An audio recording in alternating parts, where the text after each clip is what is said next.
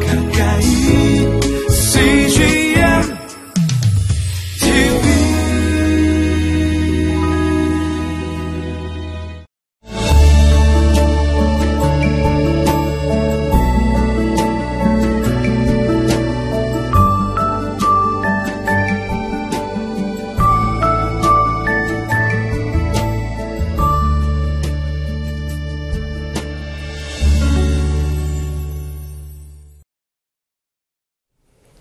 인생을 살아가는 데 있어서 인생 문제라는 것이 있습니다.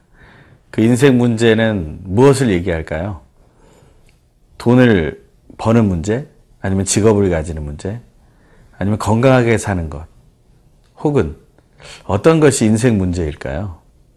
우리를 고민하게 하는 것이 인생 문제가 될 것입니다. 하지만 그 인생 문제 중에 우리가 결코 넘어가기 어려운 인생 문제가 있습니다. 그것은 바로 죄의 문제이고 그리고 죽음의 문제입니다. 시편 49편을 통해서 우리는 그 인생 문제의 해답을 알게 되길 간절히 소망합니다.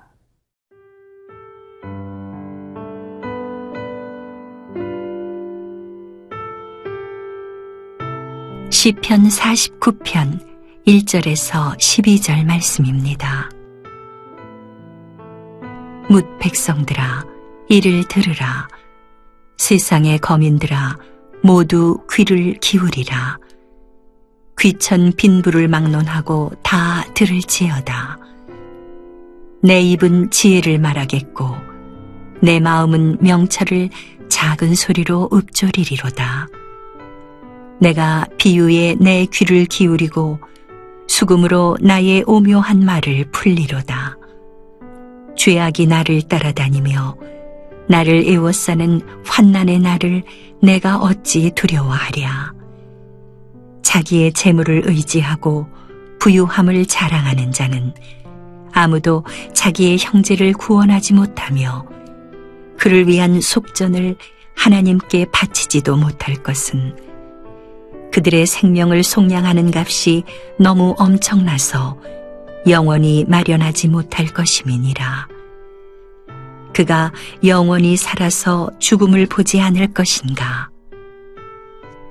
그러나 그는 지혜 있는 자도 죽고 어리석고 무지한 자도 함께 망하며 그들의 재물은 남에게 남겨두고 떠나는 것을 보게 되리로다.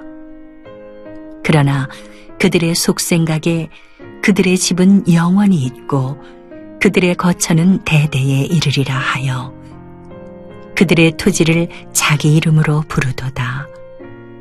사람은 존귀하나 장구하지 못하며 멸망하는 짐승 같도다. 하나님께서 우리에게 주신 선물은 바로 인생일 것입니다. 한 번뿐인 나의 삶, 바로 그것이 인생입니다. 그것은 나만 살아가는 삶이 아니라 사람으로 태어난 사람이라면 누구나 다 겪게 되는 것입니다. 하지만 그 인생에 문제가 있습니다.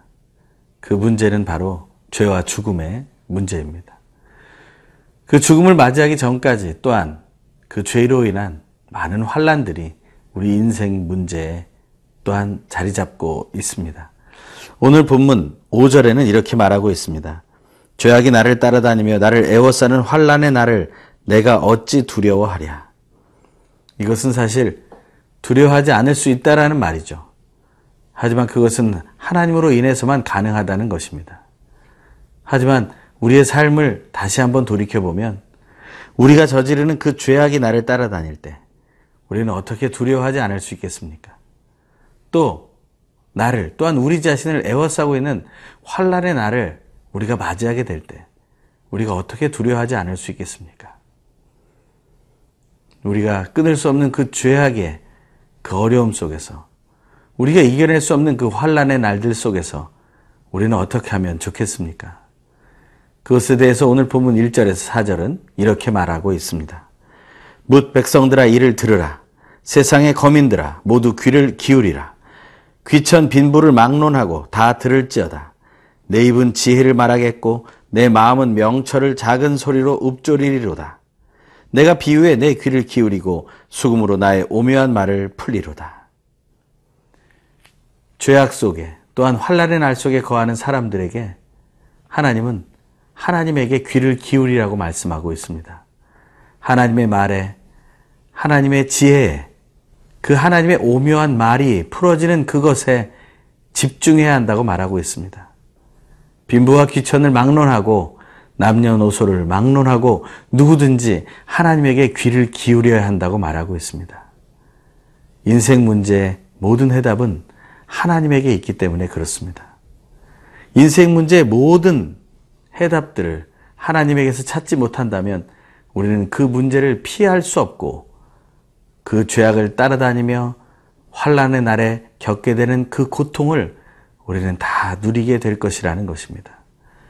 그리고 그것을 스스로 위안하며 넘기게 될 것이고 혹은 내가 그러한 문제를 겪지 않기 위해서 다른 사람에게 그 문제를 떠넘기려고 하는 그러한 악한 일을 행하게 될 것이기 때문에 그렇습니다. 인생의 모습은 어떻습니까? 시소와 같지 않습니까? 누가 높아지면 누구는 낮, 낮아져야 하고 누가 낮아지게 되면 누구는 높아지게 되는 것 아니겠습니까? 그것을 우리가 기억한다면 우리는 인생의 문제를 우리 자신이 혹은 사람들의 힘을 합쳐서 풀어낼 것이라고 생각해서는 안 될 것입니다. 특별히 죄와 그 죽음의 문제에 대해서만큼은 우리는 그렇게 생각해서는 안될 것입니다. 오늘 본문 6절에서 8절의 말씀입니다.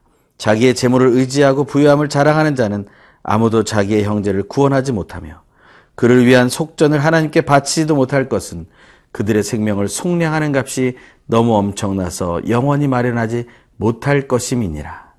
다시 말하면 재물과 부유함은 어떤 능력도 없다라는 것입니다. 하지만 우리는 어떻게 생각합니까? 우리 인생 문제, 죄를 짓지 않기 위해서 혹은 환란의 날을 이겨내기 위해서 우리는 재물이 있어야 하고 나는 부유해야 한다고 생각하지 않습니까? 뭔가 우리는 능력이 있고 힘이 있어야 된다고 생각하지 않습니까? 하지만 오늘 본문에서는 그것이 능력이 없다라고 말하고 있습니다. 그것은 아무것도 할 수 없다고 말합니다. 재물과 부유함으로는 형제를 구원하지도 못하고 그들의 생명을 속량하는 값을 지불할 수도 없다고 말하고 있습니다. 우리는 이 가치를 이해할 수 있겠습니까? 우리 인생 속에서 인생 문제, 피할 수 없는 인생 문제를 하나님께서 해결해 주실 수 있음을 기억하고 오늘 하루를 보내길 소망합니다.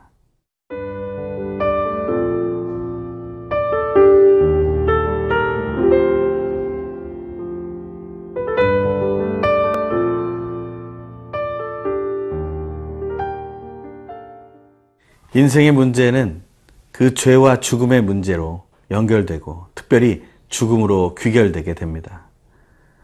그 죽음을 피할 수 없기 때문에 그렇습니다. 오늘 본문에는 이런 사람이 나옵니다. 6절의 말씀입니다. 자기의 재물을 의지하고 부유함을 자랑하는 자. 자기의 재물을 의지하고 부유함을 자랑할 정도로 풍성한 인생을 사는 삶을 얘기합니다. 하지만 그도 죽음을 피할 수는 없습니다. 그래서 그것을 구절에서는 이렇게 말하고 있습니다. 그가 영원히 살아서 죽음을 보지 않을 것인가? 그도 죽게 된다는 것을 말하는 것입니다.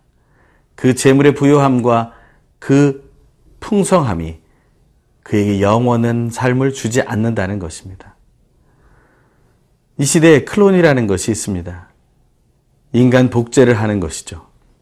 인간 복제를 통해서 한 사람이 영원한 삶을 살 수 있다는 것입니다. 아일랜드라는 영화를 보면 한 존재가 살아가고 있지만 또 다른 자기와 동일한 존재는 자기의 건강한 장기를 지켜가면서 살아가게 됩니다. 하지만 현실을 살아가는 한 자아가 죽음을 맞이하게 될 때는 그 현실이 아닌 생활 속에서 살고 있는 또 다른 자아는 자기를 죽여서 그 장기를 그 실제 살아가는 자에게 전해주게 된다는 것입니다. 그것이 정말 가능한 시대가 올까요? 만약에 그것이 가능한 시대가 온다 할지라도 그것은 정말 부유한 사람만이 누릴 수 있는 것일 겁니다. 그래서 사람들은 계속해서 영원한 생명을 소망하며 하나님을 찾고 부활의 주인이 되신 예수를 믿는 것이 아니라 재물을 모으고 부유함을 좇으며 이 세상의 기술을 자기가 누릴 수 있는 그 방법을 택하려고 애를 쓰는 것 같습니다. 하지만 오늘 시편의 기자는 명확하게 얘기합니다. 그 재물도 부유함도 영원한 생명을 얻을 수 없으며 그는 죽게 될 것이라고. 죽음은 우리에게 가까이 있는 것입니다. 그래서 10절과 11절은 이렇게 얘기하고 있습니다. 그러나 그는 지혜 있는 자도 죽고 어리석고 무지한 자도 함께 망하며 그들의 재물은 남에게 남겨두고 떠나는 것을 보게 되리로다. 그러나 그들의 속생각에 그들의 집은 영원히 있고 그들의 거처는 대대에 이르리라 하여 그들의 토지를 자기 이름으로 부르도다. 그들은 죽게 될 것을 뻔히 알고 있습니다. 지혜롭건 어리석고 무지하건 모두 죽게 되어 있다는 것입니다. 그리고 그들이 쌓아놨던 모든 재물들은 남겨놓고 자기가 아닌 다른 이가 누릴 수밖에 없는 그런 상황 속에 거하게 될 거라는 것입니다. 하지만 그들의 속생각으로는 그렇게 생각하지 않습니다. 그 죽음을 인정하지 않습니다. 그들의 집이 영원하고 그들의 거처가 대대에 이를 것이라고 생각하며 그들의 땅에 자기의 이름을 붙이게 되는 거죠. 그것을 우리는 무지라고 말합니다. 죽음에 대한 무지가 우리에게 있습니다. 우리는 그것을 내려놓을 수 있어야 합니다. 하나님은 어떤 말씀을 주십니까? 12절 사람은 존귀하나 장구하지 못하며 멸망하는 짐승 같도다 라고 말했습니다. 우리는 죽음을 피할 수 없으며 함께 망하고 모든 것들을 남겨두고 떠나게 될 것이며 결국에는 멸망하게 될 것이라는 것입니다. 하지만 이것이 우리의 마지막이 되지 않기를 원합니다. 하나님은 인생 문제를 해결해 주기 원하십니다. 인생 문제 해결은 하나님께 있습니다. 죽음의 문제는 부활로 해결됩니다. 예수 그리스도의 부활. 그것을 소망하며 우리의 주변에 있는 죽음을 이겨내는 오늘 하루 되길 간절히 소망합니다. 기도하겠습니다. 하나님 아버지 감사를 드립니다. 우리 인생 문제, 죄의 문제와 죽음의 문제를 우리의 부유함과 재물과 우리의 능력으로 이겨내려고 하지 말게 하시고 오직 하나님께 맡기는 지혜를 누리게 하여 주시옵소서. 죄와 죽음의 문제에서 우리를 해방시키시고 부활하여 승리하신 예수 그리스도의 이름으로 간절히 기도합니다. 아멘.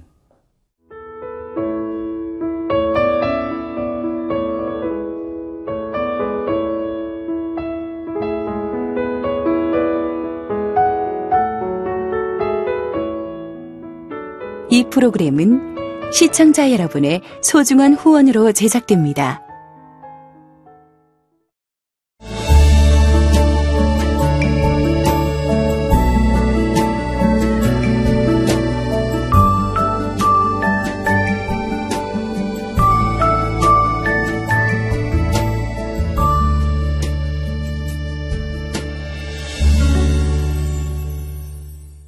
여기 있죠 외로운데 아, 그러니까 하나님께서 그냥 너는 거기 있음으로써 내가 어떻게 하는 거를 어, 너는 그냥 보기만 하면 돼. 너는 그냥 거기 있는 것이 선교사야.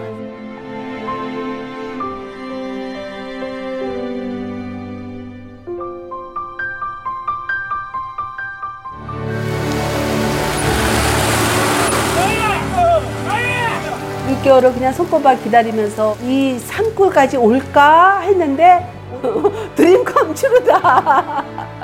네, 정말 좋았어요.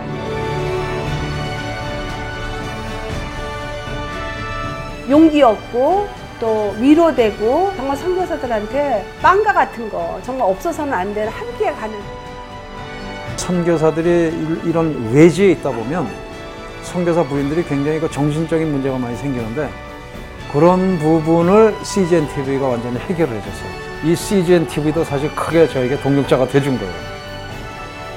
온 세상을 위한 복음의 통로 세상을 섬기는 방송 CGN TV 감사합니다. 사랑합니다.